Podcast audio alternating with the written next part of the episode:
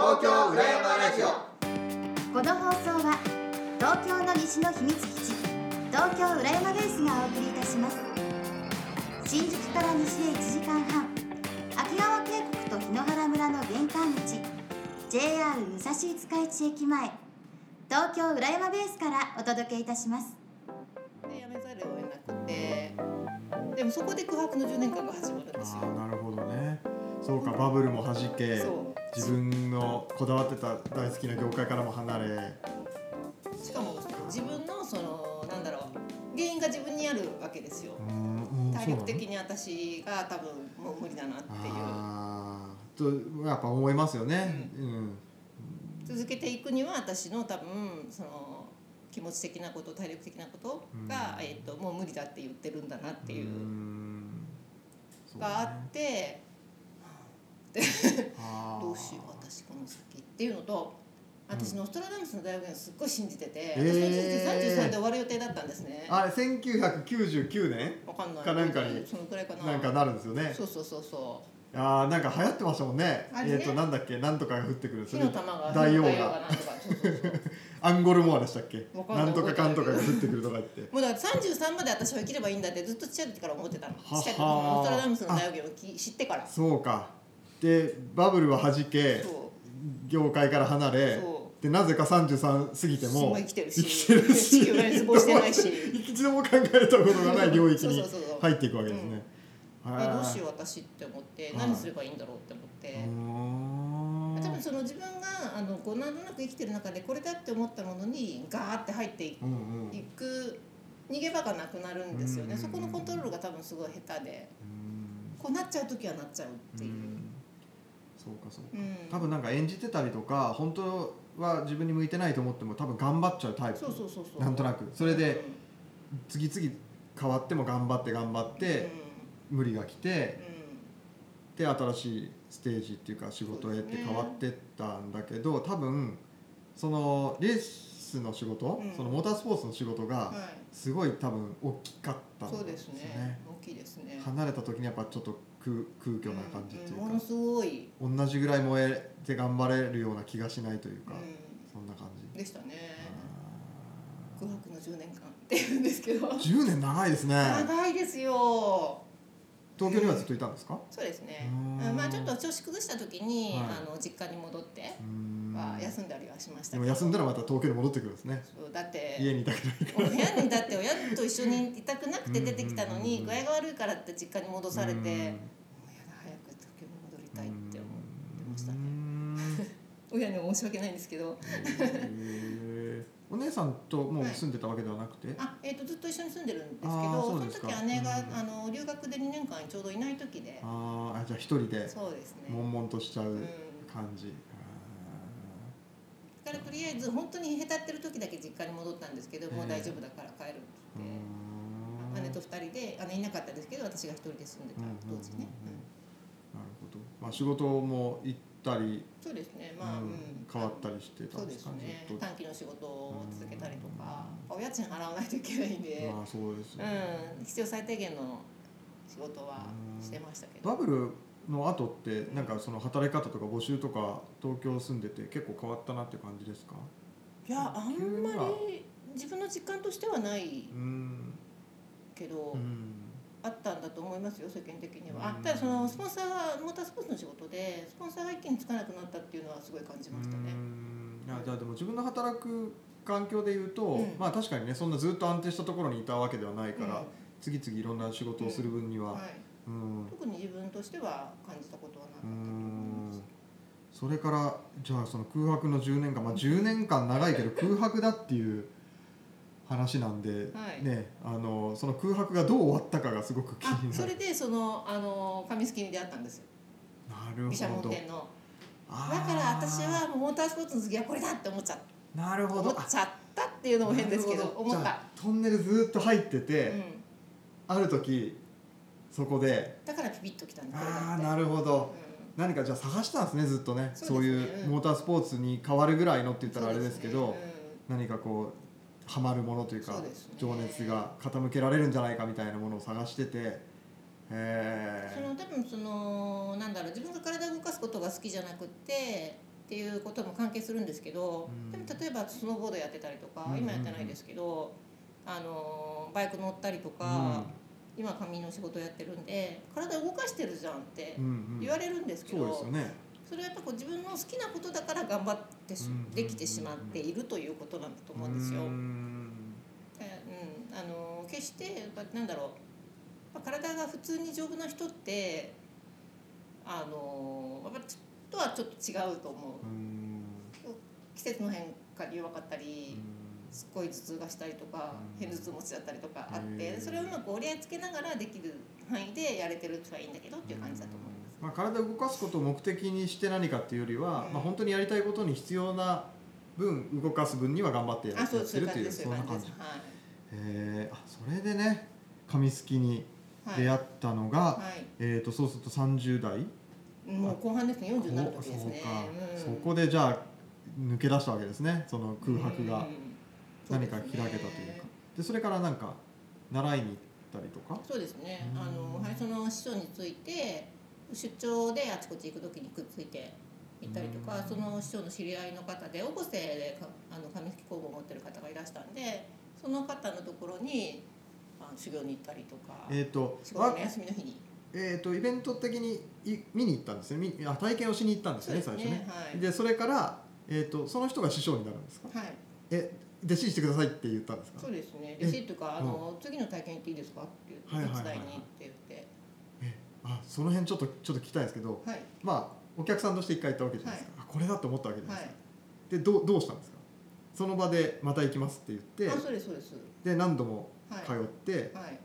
でえっ、と弟子にしてくださいって言ったんですか？うん弟子にしてくださいっていうか次の体験もお手伝いで行っていいですかって。ああいいよって。で次はどこどこ？小学校とかが多かったんですうねん。小学校とかあとは博物館とか公民館とか、うん。うん、いや僕のイメージだとね、い。何かこう、えー、と技術的な、はい。まあ、職人的な仕事じゃないですか、でそういうのってこう体験ささせてもらう側から、はい。まあ、お手伝いにしろそれをこう、なんていうんですかね提供する側はい。にこうそれをその結構そこに壁がある気がするんあですよ心理的な、りますはいはい。それをどう乗り越えたのかなと思って。そのために何をしたらいいかなってその時に考えたんですね、えうん、やっぱりその自分が、えー、と人に伝える時に、えー、と裏付けがないと伝わらないだろうなと思ったんですよ。えうんうん。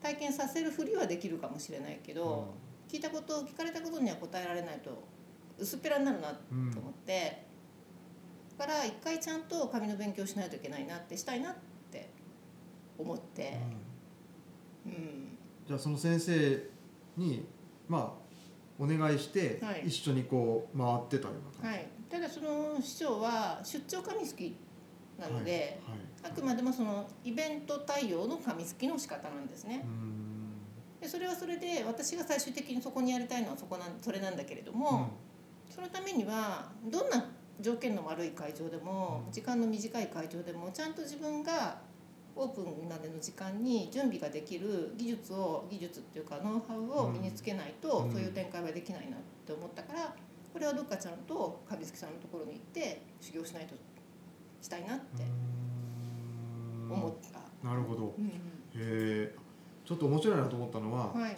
えー、と僕のイメージですけどね、はい。紙すきまあ紙すきだけじゃないって今おっしゃった理由がだんだん分かってきてはい。紙すきを仕事にするっていううんだと多分イメージ的には何かこう作品を作って、ね。なんかこうアーティスト的なはい。まあっていうのはイメージできるんですけど、はい。もう最初からはい。そういう出張紙すきではい。誰かにそれをやってもらってはい教えるとか、はえー、とそれがやりたい。そうです。最初から。そうなんですね。そのために紙をすく技術を身につけようと思ははは。何かこうアートとして作品を作るというよりはもう全く思ってないです。それは思ってないんはい、私あのアーティストでも作家さんでもない。職人でもないと思う。ど。どちらかというと職人寄りですけどうん。ものの考え方とか、うん。その紙に関してのものの考え方とかは。なるほど。私はあのもの自分の物事自分を表現する人じゃないんですね。うん。裏方人間だっていうのもあると思うんですけど、ええ。自分のことを分かってもらうために何かを使って表現をするっていうことに興味がない。おおでそれは例えば音楽だったり絵だったり写真だったり、うんいろいろじゃないですかうん。人によって。そういうものはない、そのじゃあ紙すきというものを使って、はい。それをこう伝えて体験してもらって、そこに来た来てくれた方に、まあ、喜んでもらううん、っていうことです。持ってほしいってあ自分が興味持ったように。なるほど。さすが人権さん。いやそういうことですね。そういうことです。だから自分がこの中身は何って聞いて教えてもらえなかったことがすごく悔しかったんですよね。え聞いてるるんだから教えてくれてもいいじゃんと思ったんですよ。でそういうことをあのーまあ大体後から分かったんですけど上月さんそこオープンにしないんですねあんまりうん、ね。へえあちょっとあれなんだ。あの企業秘密的な？的なところも要素もある。え別にさいいじゃんって思うんですけどええ。今私はね、うん。で聞きたいっていうことに答えてあげる方がいいんじゃんって思うとなるほど。そうやって私は一回あの気づいた時に答えてもらえなかったがゆえに遠回りしちゃったっていうのがあるんですよ。秘書に出会うまで。その時に教えてくれてればじゃあその場でこういう勉強させてくださいとか言えたかもしれないのに、でそういう悔しい思いがあって、うん。でただでさえ紙のあの興味のある人って少ないので、ええ少しでも興味持ってくれた人を潰したくないんですね。自分があの遠回りしたのがもうすごい悔しうんうんうんいからそういう機会を減らしたい興味を持ってくれた人には答えたいっていうのがあってそのためにやっぱ自分から言った方がいいんじゃないのって。そうか。だからあの紙すきっていうのはこういう原料からこうなってこうなってこういうふうにやってるんですよっていうことを知ってもらう機会を自分で展開したいっていうのが目的。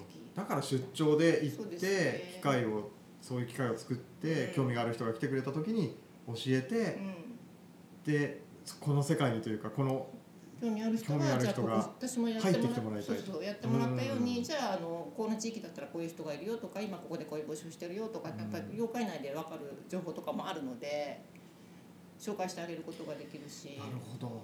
いやでもその空白のうん。10年間とんそっから先の今のこのうんね喋りぶり全然違いますよね。そうだよね。それはもうまさにその紙すきのそのそね。ええその体験に行った時から何か変わった感じがしますよね。ね。すごい前のめりになってる。ね。いやいやいやいや。それはそうですよ多分ね。うん。あー本当になんかこう自分がこうなんていうんですかね。伝えたい教えたいみたいな。で情熱を傾けられる対象に出会ったっていうのはそうですね。うん。自分自身がそれでまた嬉しかったんだと思います。見つかったっていう。まあちょっと救われたみたいなところもあったんですね。ね。うん。同じようにこうそれを伝えることうん。で、ね、救われる人もいるかもしれないし、ね。興味持ってねうん。あのこの世界に入ってきてうん。いやーそういういいですね。うんありがとうございます。さえやっぱりね本当にあのまああのなんだろう時代の流れの中でうん和紙っていうものはどうしてもなくなっていく方向なんですよ。うんうんあの例えば媒体にしても紙媒体はどんどん減っていくし、うんそれはもう仕方がないことだと思っていて生活様式の中でも障子とかあってもほとんどなくなってるじゃないですか。うんインテリアとしてデザイン性の高いものは生き残るけれども。でもせっかくなんかこの時代に生まれて和紙っていうものを自分が興味が持った持ったものがあるわけなのでそれをこう途絶えさせたくない。っうんていう、まあ、あの今までそうやってずっと続いてきたものなので誰大体紙すきっていうのは作家じゃないんで職人なのでうん。職人仕事って自分の職人の名前残らないじゃないですか。そういうもんなんですよ。うん。でもあの例えばこのそこにある紙の誰がすいた紙でもいいんですうん。だけど誰かがすいてるからつながっていくわけじゃないですか。うん。そういう人になれればいいなって思ってる。なるほどうん。ね、、そのためには私のすいた紙じゃなくても構わないですほうすいてくれる人が続けばいいと思ってるので私はねだからちょっとあの自分が紙好きですって名乗れないのはそういう考え変な考え方だからっていうの。はうん。それは紙に関わ携わる同じ、まあ、業界というかね紙に関わってる人の中でもはい。ちょっと珍しいタイプなんですか、だと思いますおそらく。はい。へ 大体出張でやること自体がえ珍しい。あ普通はじゃあアトリエとか施設だったりとかに来たお客さんを相手にするのがそうですね。でね。うん。でそれ自分がすいたものを作品としてとか、うん。あの商品素材として画家さんに買ってもらうとか、うん。書家さんに買ってもらうとかっていうのが上月さんですよね。そうアーティストですよね。ちょっとねそういう意味で自分のすいた紙っていうでもそれがそういう感覚ではないっていう。ないですね。ははもちろん言い切れるのはすごいですね。それがいいかどうかわからないんですけど、あの上月なんて本当に中学の頃とかずっとついてる。大体家業が紙すきの家っていう方が多くて、ああ昔から紙すきをしてたう。ん。お家でちっちゃい時からうん。そういう環境に育ってる方が家を継ぐっていうのが基本的に多い。うん。そうばかりではないですけどもちろん。うん。要するに叶うわけがないの。うん技術的なことで。うんうんうんあれやっぱり経験職なのでいかに自分の中にその引き出しを増やせるかっていうことで技術が決まるんだろうなと私は思っているのでうん叶うわけはないんですよ。だったらそこで張り合ってもしょうがないよねっていうかうん。自分は生き残れないよねうん。っていうのもあるうしん。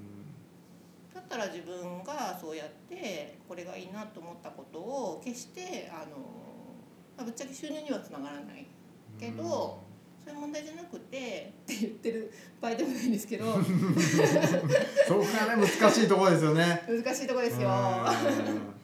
ね、でもそういうところを誰かがやってもいいんじゃないかなってやらないと本当になくなっちゃうんじゃな。そい確かにね秘密にしたいところは秘密にしてきた、うね、お客さんにこうなんていうか、まあ、隠してって言ったらあれですけど、うん。まあ、特別な存在として振る舞った方が、まあなんていうんですかね収入的にはあれいいのかもしれないですけどだって聞かれたら教えちゃうわけですもんね。行って体験して教えて やってごらんっていう言うわけですそう、うん、そこでやらない人も多いのでうん。話だけ聞いてはいってででもやってほしいまだまだ興味深いお話は続きますが今回は終わりの時間になりました。人権さんいかがでしたか？はい。中川さんのインタビュー3回目いかがでしたでしょうか？いや紙すきに出会ってからのね中川さんの語り実に生き生きしてましたね。やりたかったことと自分の能力適性がマッチした瞬間に人生って動くんですね。中川さんの場合は紙の原料を作ることその紙の仕事としてそれがマッチして、まあ、結果としてねその後にいつ返しての生活につながっていくっていうのはすごく面白いですよね。それでは次回の配信をお楽しみに。この番組は東京浦山ベースと愉快な仲間たちの提供でお送りいたしました。